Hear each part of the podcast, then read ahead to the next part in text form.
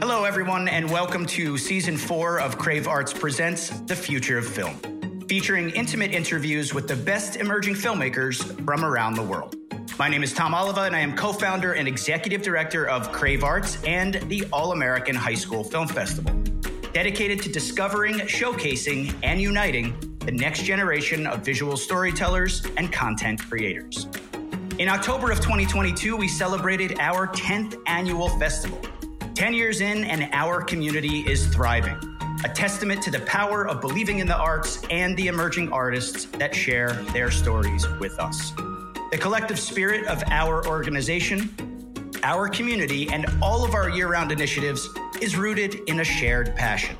A passion to breathe life into stories, to collaborate with others who share your vision, and to create content at the highest level content with the ability to move viewers emotionally, to inspire with unprecedented style and craft, and to impact real change. Some quick updates from the All American Bulletin Board as we gear up for our 11th annual festival in New York City this October. The fest will be in New York this October, and submissions are currently open on Film Freeway with the final deadline of July 3rd. You can head over to hsfilmfest.com to get the latest news and updates about the festival, uh, including our 2022 highlight reel, downloadable 2023 budget guide and planning guides, and festival posters. Because it's never too early to begin planning your all American adventure. A friendly reminder that we're offering a new custom category this year your chance to make an original music video for one of four songs by AWOL Records artist MXM Tune you can head on over to hsfilmfest.com slash custom dash categories for more info on that. Also, if you plan on attending the festival in New York City, we highly recommend competing in our film invitational competitions, the world's premier on site student filmmaking competitions in New York City. All right, let's get into today's guest. One of my favorite anecdotes ever shared by a teacher reflecting on a student film production was about today's guest. Alumni from 2016 to 2019, Christian Arnsparger. And yes, that is four years of submissions. When I told his film teacher, Clay Combs from James Clemens High School in Madison, Alabama, that I was using Christian's impactful PSA bunker as a staple of my roadshow presentations, Mr. Combs was delighted and happily recalled the thorough production process involved in bringing this film to life. Bunker addresses the negative effects of domestic violence on children via an extended metaphor. First, introducing an injured and terrified soldier hiding out in an underground bunker, fumbling in the darkness for his bullets, before gaining the courage to surface and fulfill his obligation to continue fighting. The sequence alone would make a compelling short, but what truly elevates the concept is the shift no one sees coming we abruptly transition to a modern day house and a husband berating his wife to the point of abuse. The perspective shifts again, and a terrified little boy peers out from underneath the tablecloth of the dining room table as text appears on screen to reveal a devastating final blow. Some of the toughest battles are fought at home. Stop domestic violence. It's a terrific concept with a lasting impact but it wouldn't resonate nearly as well in the hands of a lesser filmmaker. Christian took pains to ensure the accuracy of the World War I bunker setting, utilizing minimal resources to maximum effectiveness. The soldier is completely believable in performance, wardrobe, and props, and the scene is propelled by the natural light of a single match, provoking engagement while illuminating just enough of the horrifying ordeal. The tone is further enhanced by excellent sound design and staging. We hear the bombs raining down outside as the bunker rattles and shakes on the verge of collapse. And yet, all of this cumulative authenticity is actually the result of diligent, resourceful production.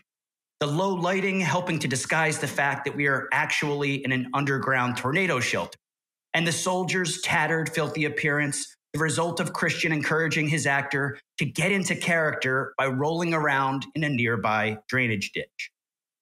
This is the epitome of smart student filmmaking, and it helped earn Christian the award for Best PSA in 2018.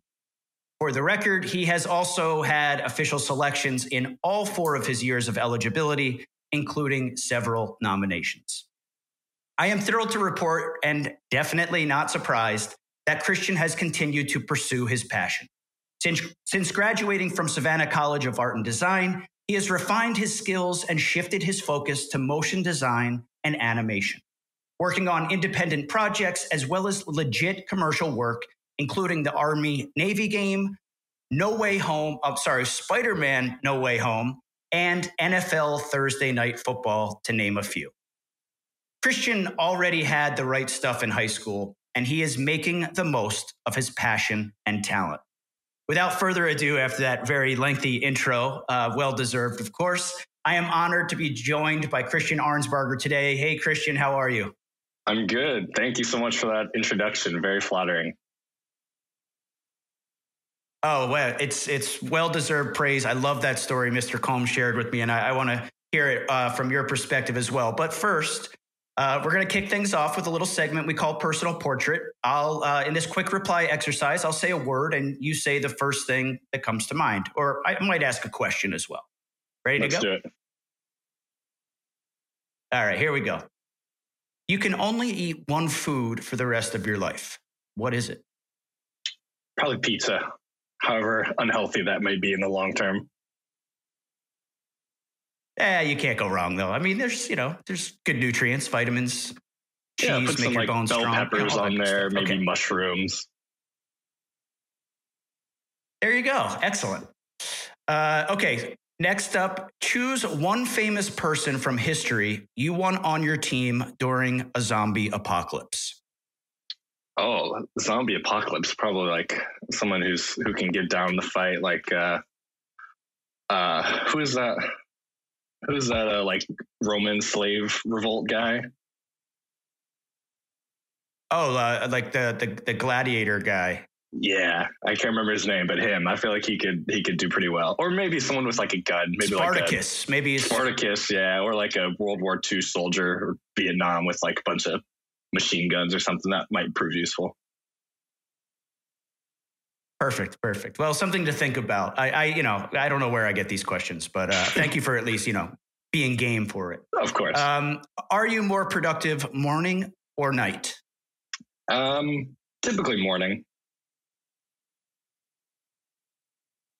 Okay. I always think of like editor, animator types being like night people, but that's good to know. Um, which talent would you most like to have? Uh, out of anything? Anything. Uh, maybe something music related. I, I, like to play music, but I don't think I quite have the natural talent. So maybe something interesting, like I could just like shred a harmonica or something. Just kind of weird. very cool. Very cool. Uh, shifting gears a little bit here. Film school. Um, useful, but not necessary. Networking. Uh, very important as long as you don't get in your head too much about it. Just think of it like meeting people and making friends. Perfect. The most important thing a film can do is uh, make people think critically and emotionally about, you know, like who they are and people around them, maybe. Favorite place in the world? Um, probably like northern Italy, southern France. You cannot go wrong. Uh, Yeah. And finally, the All American High School Film Festival. Uh, very, very crucial to I think my like growth as a filmmaker, and I think it just pushes anyone to to be better every year. I appreciate that. I, I certainly hope, uh, yeah, we help people elevate their craft and, and work hard at what they love to do. Um, all right, so let's dive deep now into all things Christian, the filmmaker, the, the motion designer, all these new things that, that you're doing.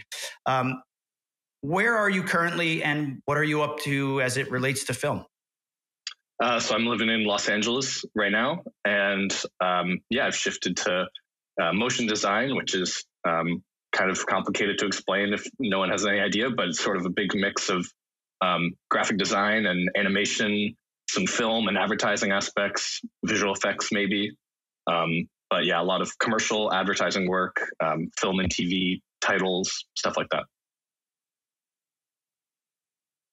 So uh, you, have shifted from Alabama to uh, to Los Angeles. That's that's quite a big change. Uh, a little bit. Yeah. How has that gone for you?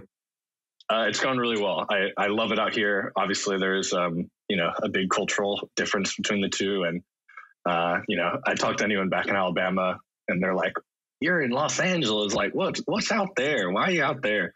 Um, I, I love it. You know, people are very nice out here, and I like the kind of culture and and kind of vibe of the place. It feels a little laid back and a little more relaxed than I imagine New York would be. I haven't lived in New York, but been there enough to know it's a lot more fast paced. And um, yeah, the weather's perfect for the most part. Plenty of things to do outside, inside.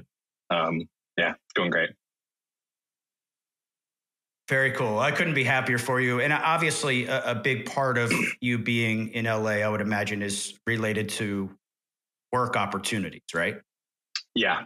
Um, everything is, for the most part, a, a, lot of people are still working remotely um, in at least the kind of part of the industry I'm in. Um, but a lot of the studios that I've been working with are out here and, you know, had nowhere else to go. So figured might as well move to LA and kind of be around those people. And I mean, it's definitely proved useful. I still, for the most part, just work in my bedroom. Um, but I've gotten a lot of opportunities to kind of go out to some kind of studio parties. Um, I worked with like a studio that got some uh, Emmys nominations and they threw like a little Emmys party. So I got to go and, and kind of meet everyone that I'd been working with. Um, so yeah, it's proven useful even if I'm not like in an office all the time. Yeah, for sure. Um, and obviously, you know, it is kind of independent work uh, to a large degree anyway. But it's it's always nice to have opportunities to be around other people and to celebrate your work. Are you are you freelancing? Do you work for a specific company?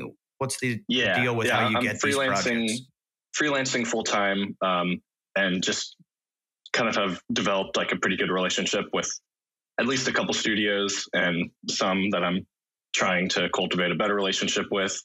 Um, but yeah, it's freelance. A lot of the projects last um, a good bit. Like most of the projects recently have been two, three months at a time.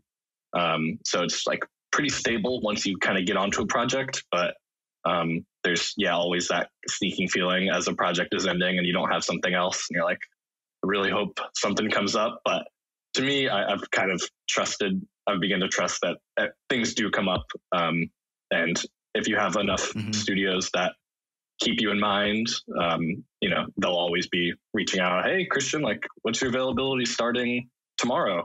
And I'm like, I'm free. And they're like, all right, let's do it. And then I'm starting on a new project. So. yeah. Well, that's cool. I mean, and especially, you know, when you're young, it's not like, you know, you have a family, like you can, you can be a little bit more uh, bold about, you know, not necessarily having everything lined up and, and hoping that it works out. And I have no doubt, based on seeing your work, that you know one job's just going to keep leading to the next. Can you tell me a little bit about like like for example, what would a project be that you would work on for a few months for a studio?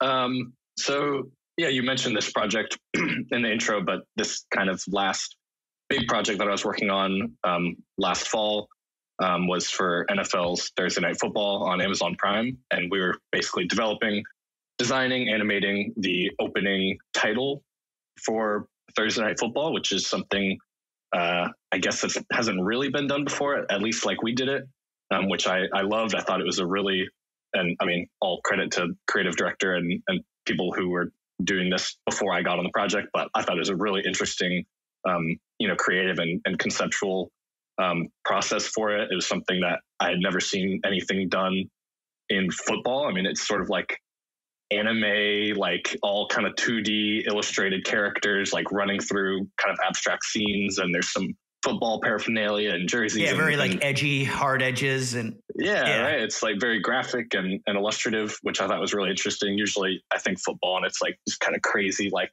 hyper realistic 3D renders and it's like dun dun dun like crazy music and stuff. Um, but this like the music changed every week. Like they had like Lizzo one week and like Bruce Springsteen, like all sorts of stuff. Um, so yeah, that was is a pretty exciting project, like compared to some stuff I do, but in a sense that that could be a, a pretty kind of typical type of thing that I would do.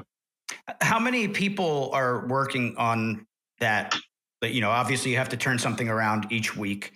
So, how many people are working behind the scenes to create what we see before the Thursday night football game? Wait, and they're like what, maybe a minute long, something like that?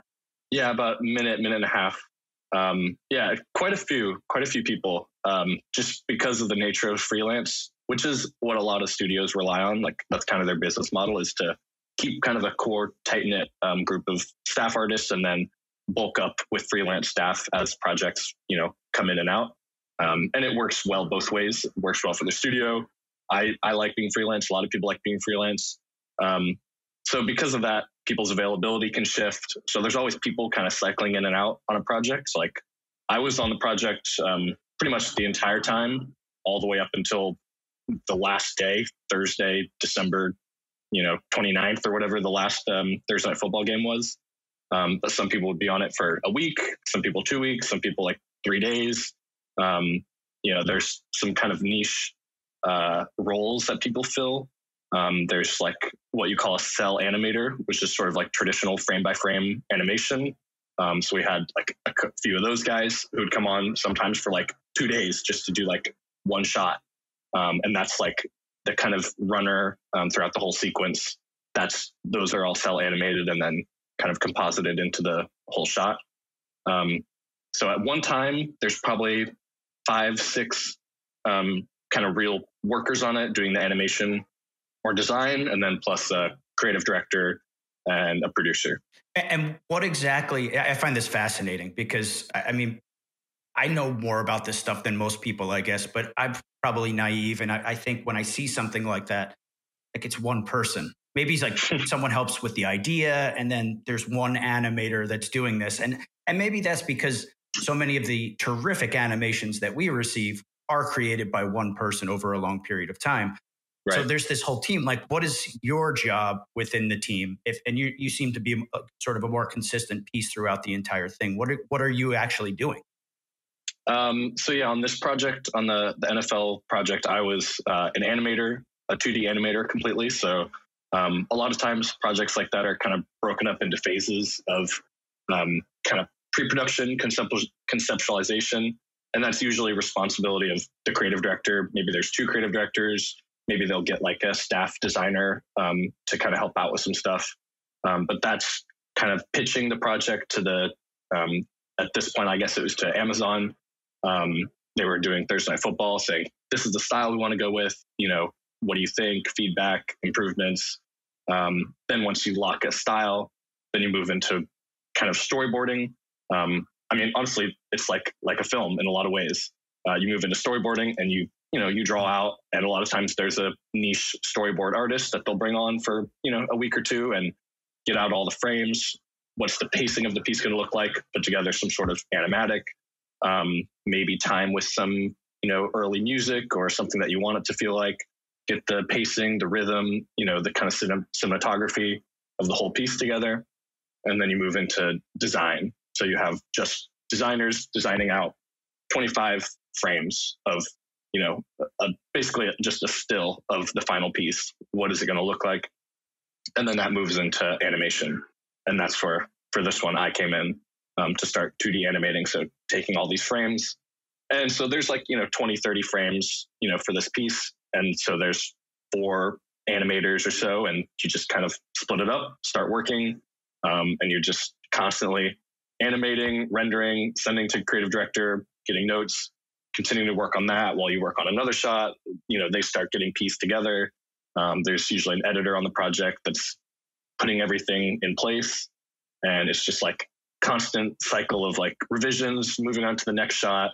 Um, and then there's like, you know, three or four other people doing the same thing. And it all comes to a final place at some point. Yeah, I mean, and, and that's the other thing I'm thinking of. It's with all these different people uh, working in all these different aspects. It's it has to get done. I mean, this there's a game yep. coming every week, and if yeah. it doesn't get done, there's you know, are you working like for something like this? This is just curious. Are are you working like a couple weeks ahead uh, for each one, or is it you know? Yeah, it, is each game different? Each game is different. Um, they all are completely unique. Um, you know, all the colors in each piece um, match the home team's colors that week. There's jerseys that reflect um, both teams' um, like history, like their star players, like of all time. Um, there's kind of a, a, what we call a superstar shot, where typically it was the quarterback um, of each team. Sometimes it would be like a star running back, or sometimes even the coach if there maybe like wasn't a star player for the team. Um, so yeah, all, there's a lot of unique elements to each piece, um, but there's also kind of one um, streamlined custom uh, baseline that we created, and and that was one of my big responsibilities on the project was to create this um, just master toolkit for the whole piece. Um, so aside from those shots that were unique um, to each to each uh, week, I had this whole master toolkit with all sorts of like linking and scripting all hooked up to a single layer that you could go in and change. And um, I had all the teams' colors laid out. And so as soon as I set that up, it became pretty simple to go in, choose the colors, and then those two colors would update throughout the whole piece. So every instance of the home team primary color, home team secondary color, away team secondary, away team primary, those would all like kind of procedurally generate like throughout the whole piece. So that was a huge help. Um, if not, it would have been just a crazy amount of work, but luckily I was able to kind of put that together. Yeah, it's fascinating. It's it's really fascinating to to think about. You know, it's easy to just there's so much content out there. It's easy to just like sort of be numb to it and not really think about how many people are involved or how many layers there are to things. And you're talking about layers within layers. And again, like I, I understand it fairly well. Um, but it is really complicated to make even you know one of these intros for one week that we're all just so accustomed to with everything now and i yeah. think it's really cool that this has sort of become your thing um, and i love that you know you're getting paid to do it and obviously i can Me just too. tell from listening to you that you you love doing it um, so how old are you now uh, 22 all right so everyone who's listening christian is 22 just graduated college, I, I think. We're going to talk about that. But already doing what he loves and getting paid for it. Like, that's amazing. That's what everybody wants. And I, I guess just in the simplest of terms, without prying, like, are you getting paid fairly well for this stuff? I am, yeah. I mean, uh, enough to live in Los Angeles without like uh, worrying too much, I guess. Um, I'm not like rich or anything, but yeah. able to to yeah, you know, live a life in LA and um, yeah, the, the, the pay is pretty good, especially um, as freelance. Uh, you know, I'm young. I'm still on like my parents' insurance. I don't have to worry about that kind of stuff. Um, and right. kind of the the idea behind freelance rates is uh, they're supposed to kind of pay you like you get paid more um, freelance than staff, just because they assume that you're they're kind of paying you for like uh, assumed vacation time at some point, or like you know you you you have to pay for your insurance yourself, stuff like that. So uh, it, it's a bit more than staff. So um, I'm able to kind of take advantage of that young and you know get paid that freelance rate um, with also not having to pay for insurance and all that.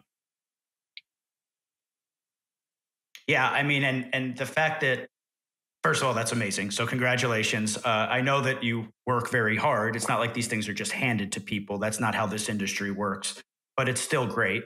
Um, the fact that you're in so young, I mean, I can only imagine where you're going to be in 10 years, right? Where you're going to be in five years. If you're already getting these kind of gigs now, you know, you're only going to continue to improve. You're only going to continue to make new connections. Uh, so, I mean, I don't think you're going to have to worry about insurance, uh, even when you're not on your parents. I guess is what I'm saying. But to get back to the, the, the actual thing that it is that you're doing, I, I'm I'm super curious. Like, how did you go from making PSAs, and you also submitted some terrific music videos over the years. Uh, you also submitted some like horror films. You you kind of dabbled in a lot of different narrative styles when you were younger, uh, submitting films to us. How did you go from that to now sort of being this animator motion design? I, I still don't really know what motion design is compared to animation, but uh, it sounds cool and it looks even cooler. Thank you. Um, yeah, I guess. Um, I mean, we will probably spend more time, you know, in in all of these stages of of the progression. But um, yeah, as a brief overview, overview went from you know high school filmmaking to Savannah College of Art and Design. Um, went in as a, a film major. Um, did that for all my freshman year. Was really lucky to get involved on some um, great like senior thesis films. Um, you know, pretty young and working in some camera departments and stuff like that. And I mean, I loved it. It was a lot of fun. Um, but like as soon as I started doing it, I was just like, I don't know if I want to do this like as a career.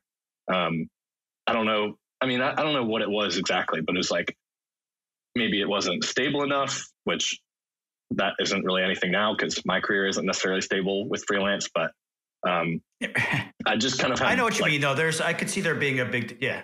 Yeah, I could know, see there being a difference.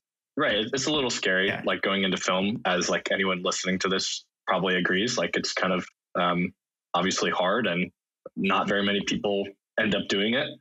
Um, so I was just like having maybe second thoughts, and I was like, maybe I don't want to do film as a, a career. Um, and that sort of paired well with me finding out about SCAD's um, motion media department. Um, and they had this, you know, really incredible course and program um, called Motion Media Design, which is just specifically geared to what I'm doing now. Like, um, like the stuff I'm making now is the kind of stuff I was making in class, you know, all three and a half years um, once I got into the program. So, And you um, had never really you had never really done anything like that in in high school. This Nothing. was really just like you took this class and you're like, this is it. I love this. Pretty much, yeah. I mean, like right now, I um, I live and breathe and work in After Effects 100 percent of the time. That's like that's where I live completely now. Um, but in high school, I thought After Effects was like the scariest, most complicated beast like of a program ever. and I remember we submitted. Um, I think my third third year, um, we submitted like a kind of sci-fi-ish film called The Proustian Effect, and we had like one little shot where it was like a kind of weird like science tunnel thing where he's like basically traveling through space and or time or just in his mind. Um, and our friend Elijah was like, I, I could do that. I, I know After Effects, and he did, and he like made this little tunnel, and I was like, I thought that was like magic. Um, I had no idea. So that was where I was in high school with After Effects, and yeah, I just in college, I I was like, I'll take this class. It was like a summer class before sophomore year, um, kind of the intro skills class, um, learning After Effects. I'll take that, see how I like it, and I loved it. And as soon as I came back in the fall, I, I had already switched my major and just dove right into motion media. And yeah, one thing after another. And here you are. That's so cool. Um, and you know, it's just one of those things that makes you wonder, like, what if you had never taken that class? You know, what if it wasn't absolutely. available, or you know, for whatever reason you you didn't sort of take that leap of faith? Um, and I can imagine there's a lot of people listening who who have similar feelings about After Effects. Like, it's just this huge, intimidating universe of things Yeah. beyond, you know, uh, actual I promise- developing, you know, I promise it's developing not. skills It's- to It's possible to learn it. I did. it's just as practical as anything else, right? It's like Mhm. you just got to put the time in. Yeah. Yeah. And, Well, and and- and honestly, look, I, it- there's like anything. Oh, sorry. Go ahead. Um, I, I I would recommend filmmakers learn After Effects. I think there's um, don't edit in it. I see some people like try to learn it and start editing their films. Don't edit in it. That's not what it's for. Um, but there's there's a lot of things that it can do much easier than Premiere um, if that's what you're in. Things like speed ramping and you know some subtle animation, even if it's just on on clips.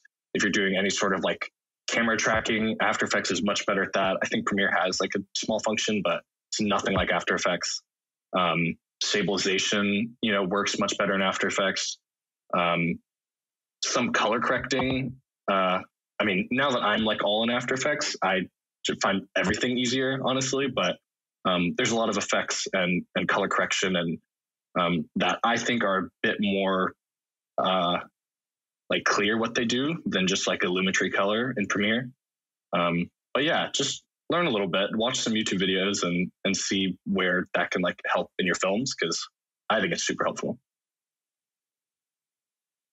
Yeah, and it's funny that you mentioned that. Uh, it's a really good insight eh, because I hear that a lot on this show. No matter who I'm talking to, no matter what we're talking about, it always comes back to this sense of like you should try to learn as much as you can about all the different fields involved in this content creation process because mm-hmm. they're only going to inform the one thing that ends up being your thing, right? So like if yeah. if you're a director, you should act because then you're going to understand actors and vice versa and you know all these different things and that's basically what you're saying is okay maybe you're not going to be an after effects person and that's not going to be your main thing but even just understanding the capabilities of the program so that then mm-hmm. you can work with your editors or you know your designers or whatever um, i think that's really good advice. So why was scad the right fit for you? Why did you decide that that film school was a, a good option for you and why specifically scad?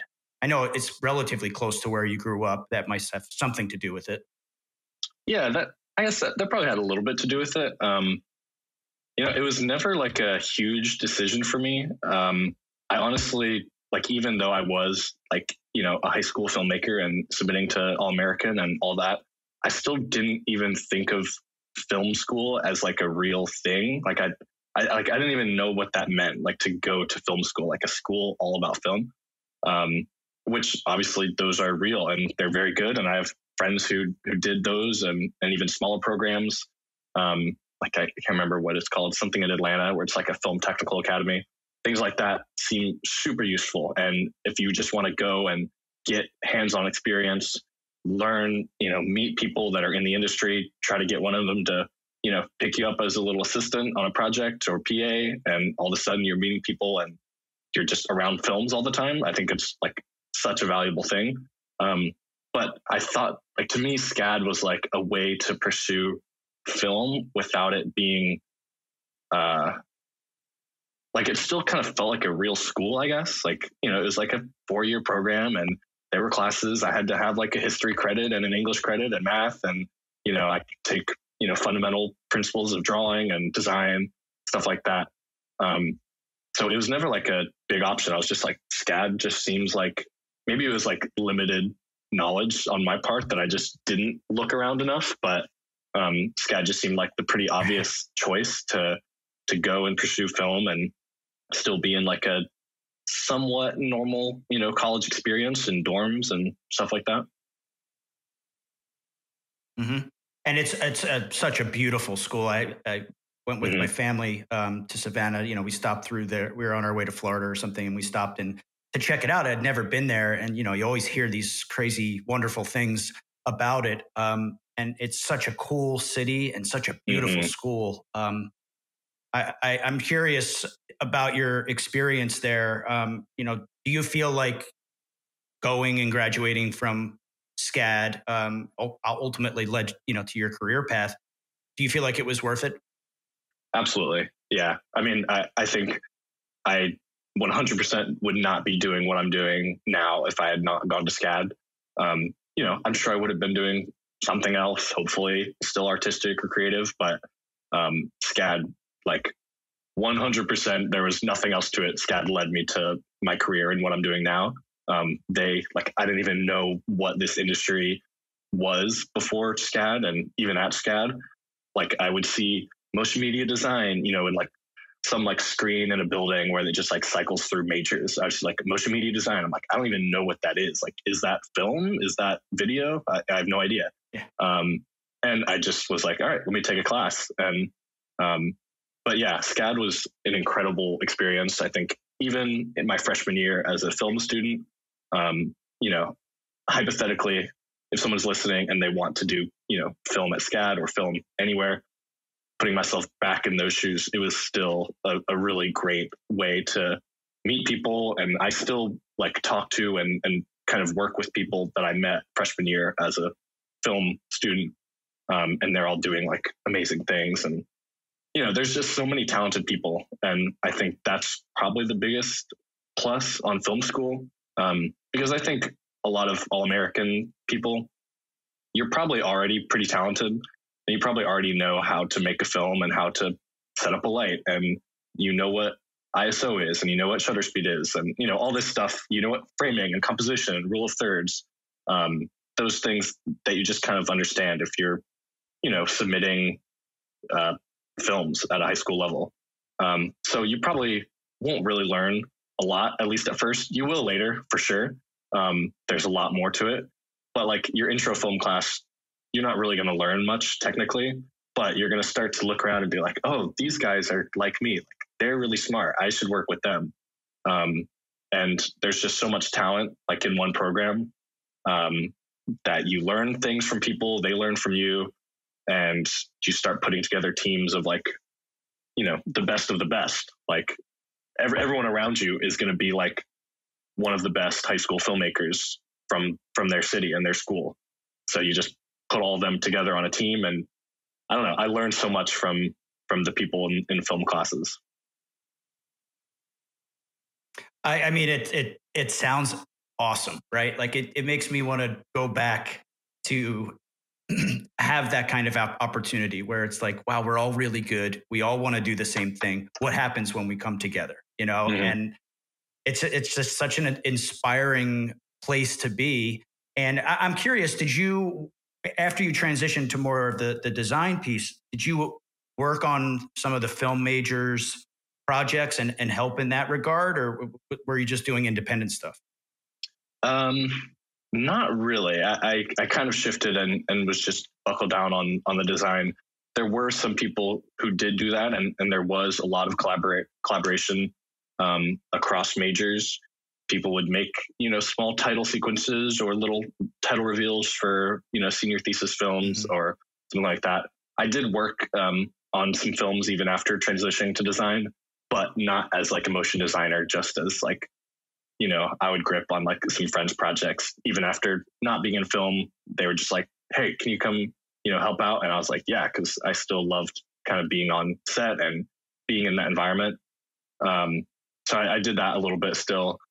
Um, but yeah, for the most part, just kind of buckled into to the classes, and um, there's a lot of projects to do um, in the motion design coursework. I mean, there's pretty much like for the kind of studio classes, there's three projects every class, and they're all pretty intense, and sometimes working on multiple at once. Um, so yeah, there's a lot to do there. I'm glad you said that. Is there a particular uh, assignment or project from college that really stands out to you? Um, I try to give so I try to like think about our listeners and and and they're you know they're listening to this and they're going okay so what's college really like and and you're certainly providing some great insight about that but is there a, a particular assignment or something that stands out that just might show us a little bit of what it was like to be you yeah. in college yeah for sure um, I'll give two, which I think kind of both these two together, I think fill the gaps in between a lot of the stuff that I was interested in in college and kind of has remained true now and the kinds of things I like to work on. Um, one project was we had to do a, a motion infographic project. So explaining some concept or thing with design and animation. Um, and that was around the time uh, not to get political, but that I think Brett Kavanaugh or Amy Coney Barrett was nominated to the Supreme Court. Um, and I thought that was um, not like the greatest thing. so I developed, and I think I didn't really get too political in terms of like, this is like a bad person or a bad candidate or whatever.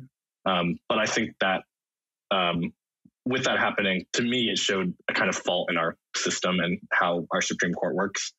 Um, so I developed this infographic that um, I did like a bunch of research and I found this like great report from like these two political science professors, PhD guys, about how we could restructure our Supreme Court. And so I read like their whole document that they wrote and um, kind of tried to visualize it and yeah, put together like a minute long um, kind of PSA ish, but more just kind of uh, like Vox style. Um, if you're familiar with that kind of work, just like explaining how could the United States restructure their Supreme Court.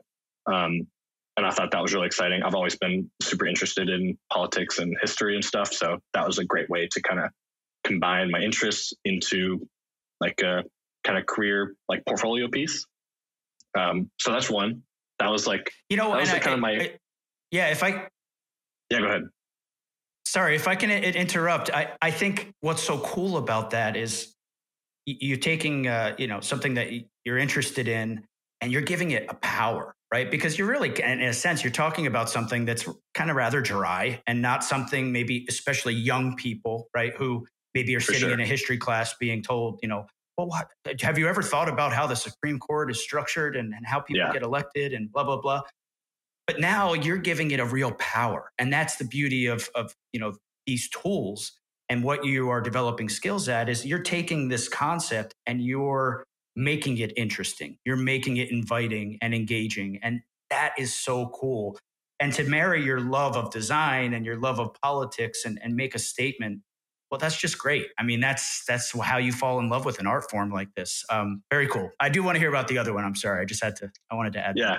Yeah, you're, you're absolutely right. And you don't have to be interested in politics. You could be interested in whatever you want and still merge, you know, any interest. I mean, people did that with um, you know, music or film or um, anime. Like, you know, people did everything. Things were so open ended in a lot of those projects. It was a very loose constraint of something to achieve. Like, this was, you know, this wasn't like describe, like explain a political thing. It was create a motion infographic. And so just like explain anything you want. Like, people explain, like, I don't know, the life cycle. It could have been like, the turtles. NFL football thing. Yeah, exactly. You know, as long as it fulfills that requirement, and and that it helps a lot because yeah. these kind of pitches and um, concept decks are what you use like in the real career, where it's like this is the pitch, this is what we're accomplishing. Um, you know, this is what we have so far. Like, how can you push it further? Um, so yeah, super helpful. Um, but yeah, the other project that I was going to mention was uh, a title sequence that we did um, I think it was you had to. I think it was just do a, a main title sequence, um, and so I did uh, a kind of speculative main title for the show Mr. Robot, which surprisingly didn't have any title sequence. Um, they just had like they had the very famous like classic Mr. Robot, like the full frame text that just like like slaps on the screen um, at like a very distinguished shot. And supposedly, like all those shots are reflective of like the episode in its entirety. So it's kind of interesting, but they didn't have a real title sequence. So I developed this like what I thought was this kind of crazy, interesting visual language of um, digging into the the concept of the show, um, which is, if you're not familiar, this like kind of crazy, kind of Black Mirror esque in a way show about um, what if there are people behind the curtains working, you know, in the banking and financial industry and really ruling the world, and there's a hacker that's the main character, um, and he's hacking into their databases and stuff like that. So all these kind of like iconography of the show, it's money, it's computer science, it's computers and hacking, you know, ones and zeros, uh, you know, dollar bills. He's in New York City, so obviously there's like great New York City iconography with the skyline and all that kind of stuff. So just combining all of, I already had a good visual thing going. Like, all right, I need to feature all this stuff um, but how do you make it weird and like kind of retro sci-fi? So it's like this kind of dark black and red, you know, color palette and um, weird kind of visual glitching going on. Um, obviously, like still referencing this whole kind of computer thing. Um, but yeah, that was like just this amazingly open-ended project guide, and it's like do anything. I was like, I was watching Mr. Robot at the time. I love the show. I understand the kind of concept and and iconography within it, and just like like go for it. It's so cool that you you know you, you get to obviously it's a school assignment, but that I well, I saw it on your website and it's awesome. And I Thank promise you. you I will never watch a show intro again without thinking of you because Yes. I, I, and, I just put myself in your shoes, and I think you, you had a little people. something. Oh, it's it's insane, and and again, it's just another one of these things with so much content that we I don't see the human behind, or the mm-hmm. humans, the crew working to create these things when I watch them. And yet they're a part of our everyday lives now. I mean, everybody Definitely. is watching these shows, everybody is seeing these things over and over again, and they're gripping. I mean, it's like, I can't. As soon as I saw your uh, iRobot, is it uh, Mr. Robot? Mr. Robot. Mr. Robot, yeah. Uh, I immediately thought of the House of Cards intro, which for whatever reason will always like be stuck in my mind because it's so oh, powerful it's with the yeah. song and, and and just the imagery.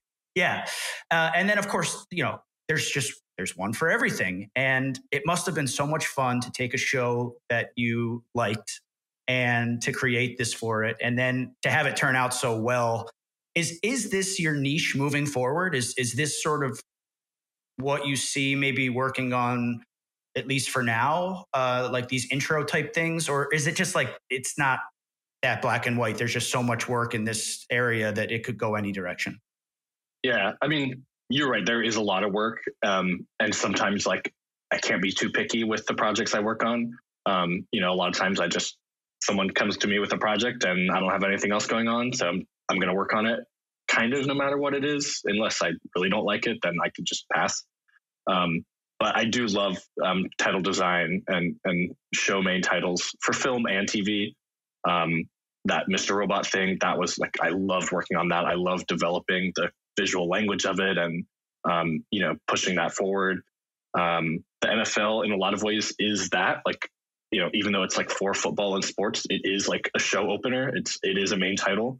Um, so that was a lot of fun, and, and I love that idea of like okay, how do you use design and animation to tell a bigger story about the show and, and kind of relate to the show. Like I'm watching uh, the new HBO show, The Last of Us, right now, which is incredible, but it also has an amazing main title, um, which kind of has this like growth and the the you know the disease spreading, and it's this beautiful 3D rendered thing um, by a studio called Elastic. They did an awesome job. Um, so yeah, I, I, I love just the idea of being able to like kind of reflect on the show and, and the story and the characters and whatever through a kind of abstract um, way like that. Like, you know, you don't really see the characters, you don't see the story, but you kind of feel it or understand it just in the way that it's rendered, in the cinematography, in the colors, you know, in the pacing, the music, all that kind of stuff. Yeah, I think uh, it. You just made me think of like my one of my favorite parts, or my favorite part of this whole industry of, of film, whatever, all these different things, is tone and just how this visual storytelling can make us feel by mm-hmm. combining all of the elements in the right way. And and that's what these intros have to have. They have yeah. to establish the tone, or they that should be the goal, right? To establish the tone visually and mood um, and and obviously sound but so that that's sort of like oh this is my introduction to where the, we're going to go with the show and this is going to be sort of the embodiment of the vibe um, and that's such a cool thing to, to, be responsible for i just thought of two things uh, i do want to get into some of your high school work as well but i just thought of two things that i probably should have asked before you mentioned this studio that that made the intro for the last of us which i, I watched uh, episode two last night as yeah, well. So awesome. Um, is that like I, I know, and, and, it's the, I love the the girls great. Um, anyway, uh, we could go go all into that, but uh, definitely check it out if you ha- if you're listening and you haven't. Um, do you want to work for a studio? Is that is that like the goal, or do you see yourself being independent moving forward? Um, I think for now, I'd, I'd like to stick freelance for as long as I can um, and just you know obviously work with all these incredible studios. Um, I haven't worked with Elastic, who did The Last of Us, but I would love to. Um, I work a lot with a, a, studio called Imaginary Forces, and that's what I did the NFL thing with. That's what I did Spider Man No Way Home with. Um, and so there's all these incredible studios that like it just takes one connection at the studio to jump in and, and start working on something.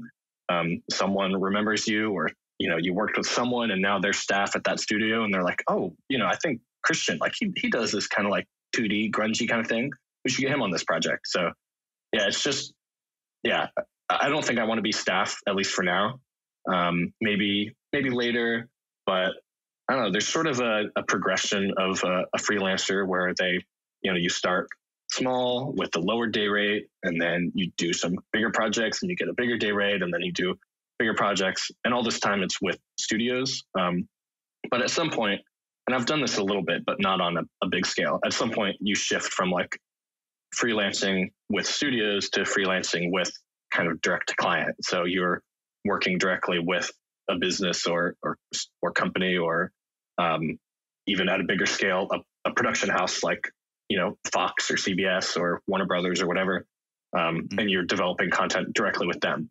And as you can imagine, that like price drastically raises from working with a studio to Warner Brothers or something. Um, so that that is certainly one possibility. Just growing and you know you start doing um, a bigger project and you get someone else and like all of a sudden you're like almost your own studio in a way where you're you you know you're getting mm-hmm. a younger younger animator designer and you're like hey can you help me out on this project um, and then you're paying them their day rate and the you know production is paying you yours and theirs and you know it just kind of grows from there so right. i think that's that's probably what i would like to do um, that's a long term thing but yeah it's so exciting that you have all of that ahead of you, um, and I'm just so excited for you. Um, the only other thing I wanted to men- uh, ask about sort of that side of things for you is like how do you how do you get these gigs? I know you said sometimes people come to you. Is is there like a, a platform where you go to like find out certain jobs are available, or I mean, how did it even get started that you got picked up on any of this stuff?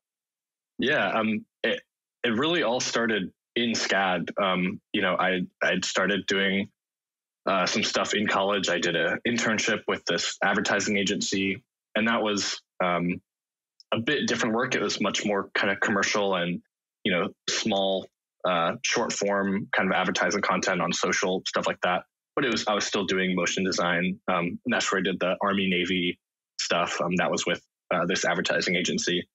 Um, so that kind of got me in a place to do some real like client work aside from just showing like classwork on my website or portfolio. I think that helped a lot. Um, and then from there, as like my senior year was ending, I just um, SCAD was fantastic in providing like a way to connect with a lot of studios. Um, we have a um, event every March called Commotion, um, where we bring in like representatives from as many studios as possible, like my senior year, junior year, there's probably, I don't know, 20, 30 studios all across America and Canada. I think there's one from like Quebec. Um, and they all just come in and they host portfolio reviews. They watch our, they watch our, um, you know, reels. Um, they judge, like we have like a little awards thing where they judge like the best work in different categories. Um, and it's just like this amazing way to network, I guess you could say, but really just like meet and hang out and talk to like real staff designers um, at these studios. And, you know, if you're lucky, they remember you and they're like, you know, either they reach out or, you know, usually you, you follow up with all of them. Um, so that helped me. I met um, some some people from Imaginary Forces out in LA. Um, my senior year, I applied to a, their internship um, as my uh, as I was graduating didn't get the first one, but applied for the next one and and got in in the fall.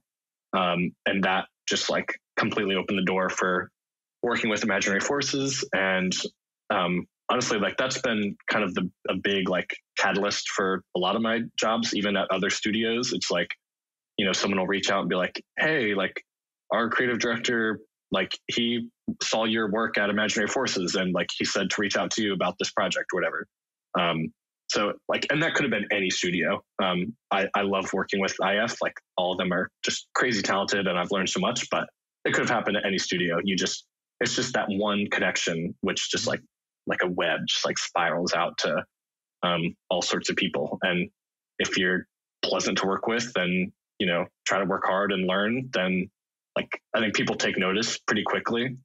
Um, and then, hmm. yeah, everyone like they just tell their friends. They're like, "Oh yeah, this Christian guy, or you know, Tom, he was really good on this project. You should talk to him." Right. It, it's so important how you present yourself, uh, your work ethic, uh, just being kind. You know, uh, it, it you cannot yeah. underestimate that because we all want to work with people that we like and that we like working with. With exactly. and it's a combination of your attitude and your and your talent. And sometimes attitude is more important, you know, to be Definitely. honest. Um, eh, eh, but I, that's such a cool program that they have. Uh, I love the title of it too, Commotion. That's really cool. Uh, yeah. Makes a lot of sense for you know sort of what they're aiming to achieve. Um, but I was thinking the entire time that you were talking about it that I have a feeling that a lot of your success is because of the way that you present yourself uh, and your humility and your eagerness to work. And uh, I can imagine that you presented yourself extremely well and that these opportunities arose from that as well as your talent um, and that that's going to be a catapult, right? It's just going to be one thing into the next, and your web is just going to mm-hmm. continue to grow. Um, but you got to get that first, you got to get that first gig, and then you know you sort of see what happens from there, and it's it's really really cool the trajectory that you're on. So I'm going to shift gears uh, with the little bit amount of time we have left. Uh, you come from Madison, Alabama, one of my favorite programs, James Clemens. I've had the opportunity to visit uh, on several occasions. I think when you were there, I, I definitely visited. I think and presented so, yeah. the road show. Um, right? Yeah, and I know definitely your I know your sister's into this stuff as well. Yeah. I definitely remember her as well. Um, it's it's not a place that people think of when it comes to filmmaking, and I, I you know laugh about that sometimes with your your teacher, uh, and and the laughter then turns into admiration because it's amazing that you've managed to build this really uh, successful, you know, top of the line national program in an unlikely place. Um, how did your high school experience and support help get you where you are today? Help you continue on this path? Uh, I mean, I, in every way, I think. Like, just as earlier I said that, like, SCAD 100% put me to my career now.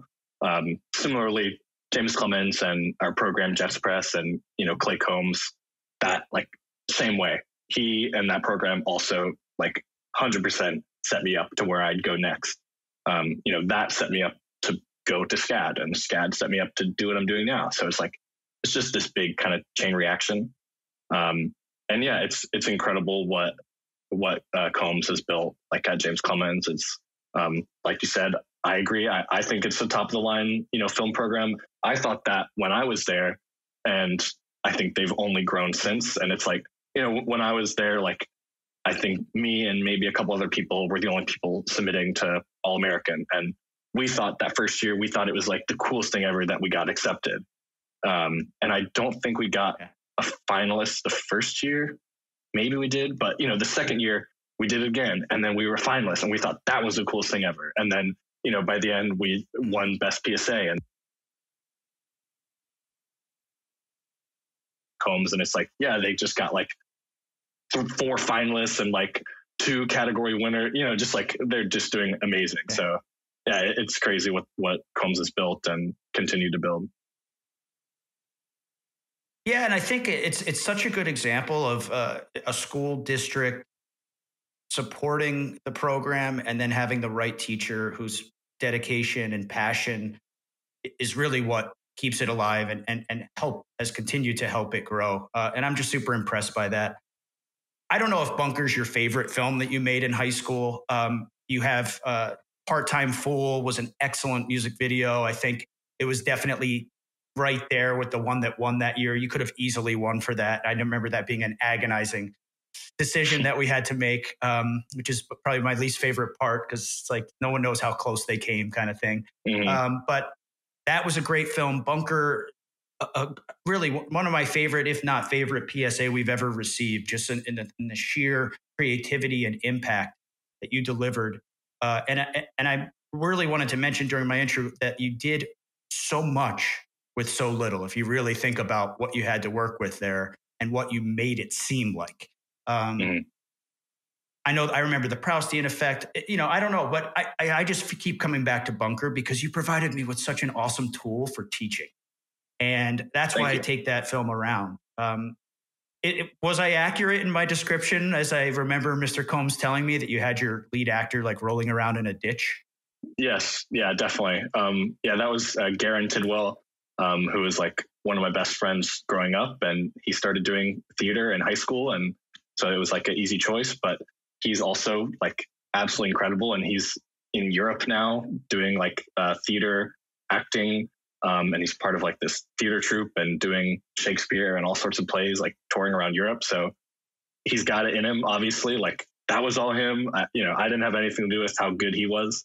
Um, but yeah, we I found um, so yeah, it's like a sort of World War II um, or World War One era bunker um, and this soldier, and I found all the pieces of the outfit and um, you know the, the, helmet and fake gun and all this stuff, and um, just worked with him. Like we spent a lot of time like before filming, just like putting him in the costume, and it's like okay, like what is this emotion? Like you know, you are terrified, like you know you're on a real battlefield. And um, yeah originally like we thought that it might be a longer piece and not a psa like it wasn't supposed to be a psa at first. It was going to be um, you know like a, a, a, typical like narrative film and like um, and the, the idea came from from combs and he had like some old story in college about like oh what if like you know this a kid um, who like uses his imagination to like escape um, like a bad household or bad friends or bullying or you know you know sort of like using a kid's imagination. And so Combs and I spent a lot of time like paring down that concept to be um, you know what it became. Um, and yeah, everything just kind of lined up um, and and works. Like it's I agree with you. It's definitely my favorite piece I did in high school. Um, even though like it's not the longest or like the most it doesn't have the best like yeah. dialogue because there's like almost no dialogue it doesn't have you know all these all these things but I, I think it it was certainly the most emotional and the most impactful um, in every way um, so yeah i mean even now like i i'm very proud that's probably um, you know having hindsight. That's that's like the one thing that i'm still proud of as like you know technically narratively emotionally like even with like years of kind of growth i'm like that still works. Like it's still emotional. Yeah and, and i know it can be tough looking back on on work you made when you were younger uh, yeah. seeing the flaws and knowing how much you've grown. But i i think you're exactly right and i I, I think I almost feel a little bad, like saying, like, I want to talk about bunker, right? It's for exactly the reasons you describe. It's short and it's a PSA, but then I'm like, no, no. It, if something is really good, then it's mm-hmm. a, it's important to talk about it. And I think if you watch the the opening sequence, because it's really sort of two different worlds that you're presenting, that opening sequence with the guy with the the actor and the soldier in the bunker is a lot like the motion work that you're doing now. It's really about setting up tone and making an introduction. Yeah. We know nothing about it. Like I had to make a guess: is it World War One or World War Two?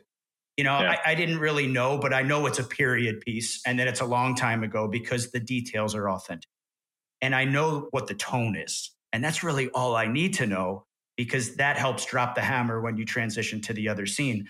But it's such a great tool for teaching so many things. Well, and, and it's all the things that young filmmakers typically get wrong, right? A lack of authenticity. Well, well how did you make it authentic?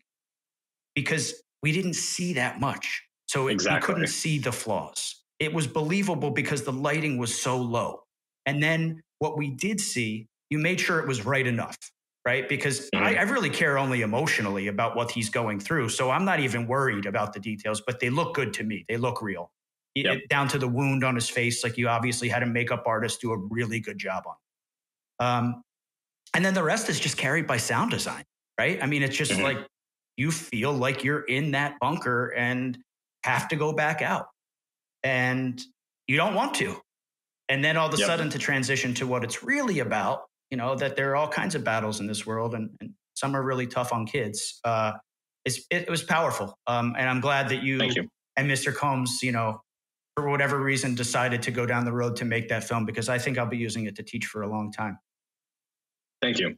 Yeah, I, think you you're, you're exactly right. We used we wanted to show as least the least as possible um, because like at least I I was very aware of of our you know flaws and lack of you know budget and talent and you know all these things like um, I knew that we could do this little bit, but you know, at first, like I said, it was going to be a, a, longer narrative thing, and you know, I was early on. I was thinking about how do we like do we show him on a battlefield? Like, are there going to be like helicopters and like other soldiers? Like, how are we going to do VFX to like shoot bullets and stuff? Um, yeah. and I was just like, all right, there's no need to do that. We can still tell the same story um, without like re- like kind of showing our hand like hey we're high school filmmakers. We you know don't have a whole vfx team. Um, we don't have like a full costume team all this thing all these things. Um, so it's like yeah how can we show as as least as possible while still making it clear that he is a world war ii soldier and you know he's badly wounded and he's running from a battlefield. And i think a lot of that came from the acting. Like i, I thought it was completely believable. I remember filming it um, and like feeling the emotion while filming. I'm like, man, this guy's like actually terrified of being in here. Um, so yeah, that helped a lot. With with a worse actor, it, I don't think it, w- it would have the same effect. Yeah, you know, and it's that's another thing. It's all showing and really no telling, and that mm-hmm. is power in film. And you know, it's like you were forced to do it, maybe, um, but whatever it is, it it worked. And I think I think, you know, you'd be selling yourself short not to give yourself a lot of the credit too, because you had to come up with this. Thank you. Uh, you had to figure out how to pull it off. You had to figure out how to get that performance out of that actor. Um, and and it, it, really is a terrific little film, and and you know, it's definitely worth talking about. So, uh, just a couple more questions. I mean, I, I, we could keep talking, and I know there's you know probably so much more that we could explore. Um, what is your favorite part about what you're doing now? Um, and then following that up, what's the hardest part? Um, I think mm, probably my favorite part is still the the early conceptual pre-production phases, um, which a lot of the times I'm not a part of on these big projects. Um, like the NFL project, I had nothing to do with that. I, I you know, when I joined, the style was locked. Um, you know, the look and visual language was locked. Um, and I still had a great time animating. You know, it was a ton of fun to be on the project.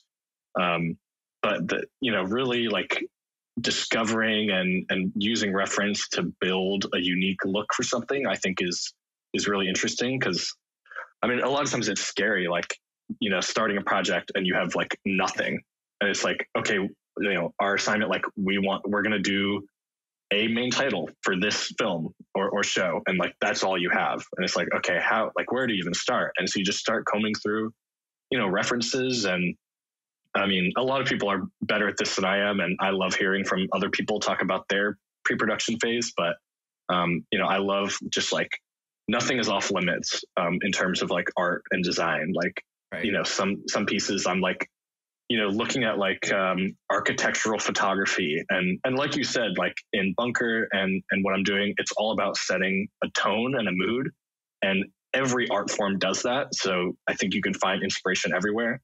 Um, you know, you look at photography and it conveys a mood and tone. Uh, you know, you look at visual art, painting, um, sculpture, um, you know interior design like anything is like all about creating like a, a, certain aesthetic and and tone. So it's like okay how did they do that with photography? And how can i do that with design? And, and, and it's the same with film. It's like how how did they do that with like a sculpture? And it's like okay the sculpture it feels you know cinematic. It, it feels like you know maybe the lighting of the photo of the sculpture is like you know interesting out of focus bokeh you know all these things. It's like how can I use lighting um, and set design to create like this unique tone and vibe? And that's what I loved about film, and that's what I still love about like a lot of the work that I'm doing. Very cool, and, and I couldn't agree more. That, that people don't always see all the different disciplines as connected in that same way about the aesthetic, but it's absolutely what I see. Um, and it's probably what's going to ultimately give you an edge. Um, and I have a feeling some point you're going to get your turn as that creative director and i, I can't wait um, because when you did it independently you excelled so uh, what about the hardest part um, i mean in a lot of ways that part is the hardest part um, because like i said it's hard to start. your favorite part's from, the hardest part yeah in, in a lot of ways yeah um, because it, it's very hard to start with literally nothing. You know, like on the NFL project, I came in and everything was established. And it's like, obviously, it's difficult. Um, you know, it's technically challenging to animate things and and make things look believable and you know have the motion be fluid and interesting. Um, but you know, when when everything's there, it's kind of just doing it. And it's like, okay, I, I know how to animate. I, I know how to do these things. It's just at that point, it's just a lot of time and refining and, you know, um, and there can be a lot of things. Uh, one of my favorite things, this is favorite again, but is like there's like a different way to solve like every problem, and there's a different way to animate like every different thing. So, um, yeah, I might say that. I'll, I'll go back. I'll say favorite in in that way, trying to solve kind of the problem of of, of, of, getting something to where you want it to be. Because you can have in your head, like, I want it to look like that. I want it to move and flow and be timed like that. But then you actually have to have to do it. And there's like infinite ways. I mean, if anyone has gotten into After Effects, you can you can do the same thing so many different ways, but it's all about finding the easiest or maybe the simplest, sometimes like the most flexible way that can be easily changed later on. Um, you know, like film, like there's this kind of concept of like destructive or non-destructive editing. Like there's a very similar concept in animation where it's like, okay, how can I build something to then change it later if my creative director doesn't like it or the client doesn't like it? How do I easily change the color or movement or whatever?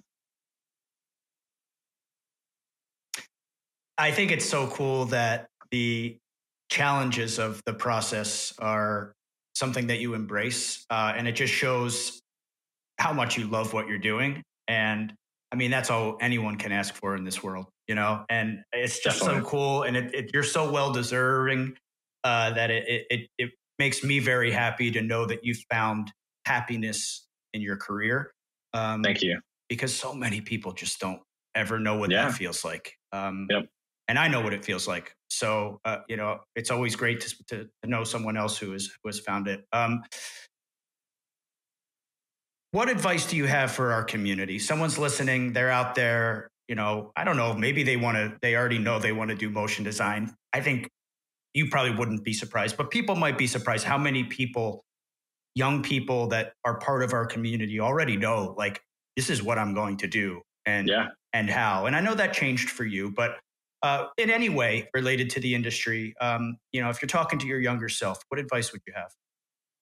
Yeah, uh, definitely keep an open mind to anything. Um, you know, as it's as I've talked about, like I had no idea the things that I'm doing now, I didn't even know existed, you know, when I was in high school or even starting college.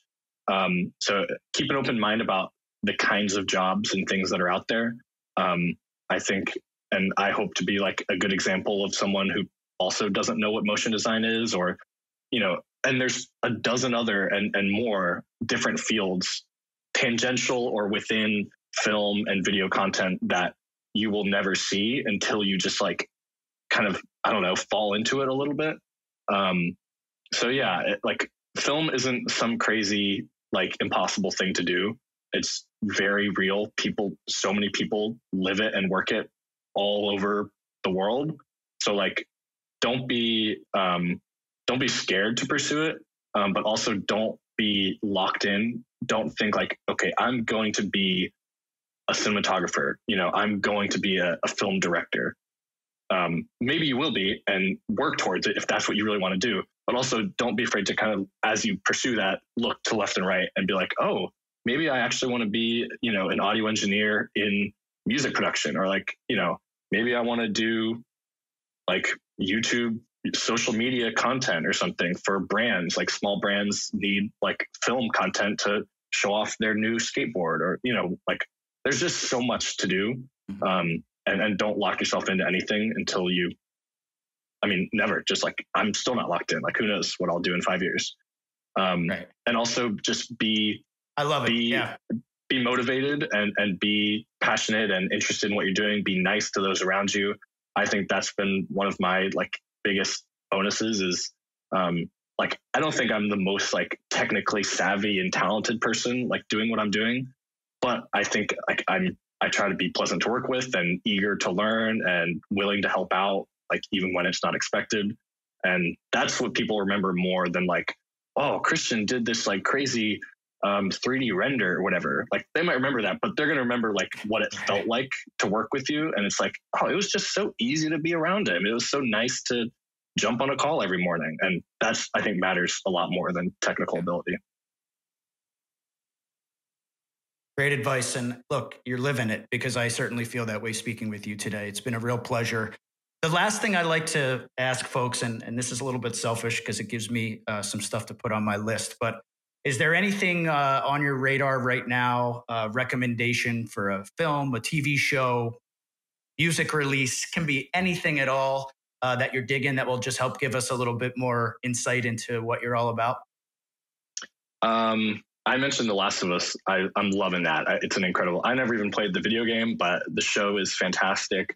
Um, the title design, that's what I'm really interested in, uh, is super good. Um, so yeah, go for that.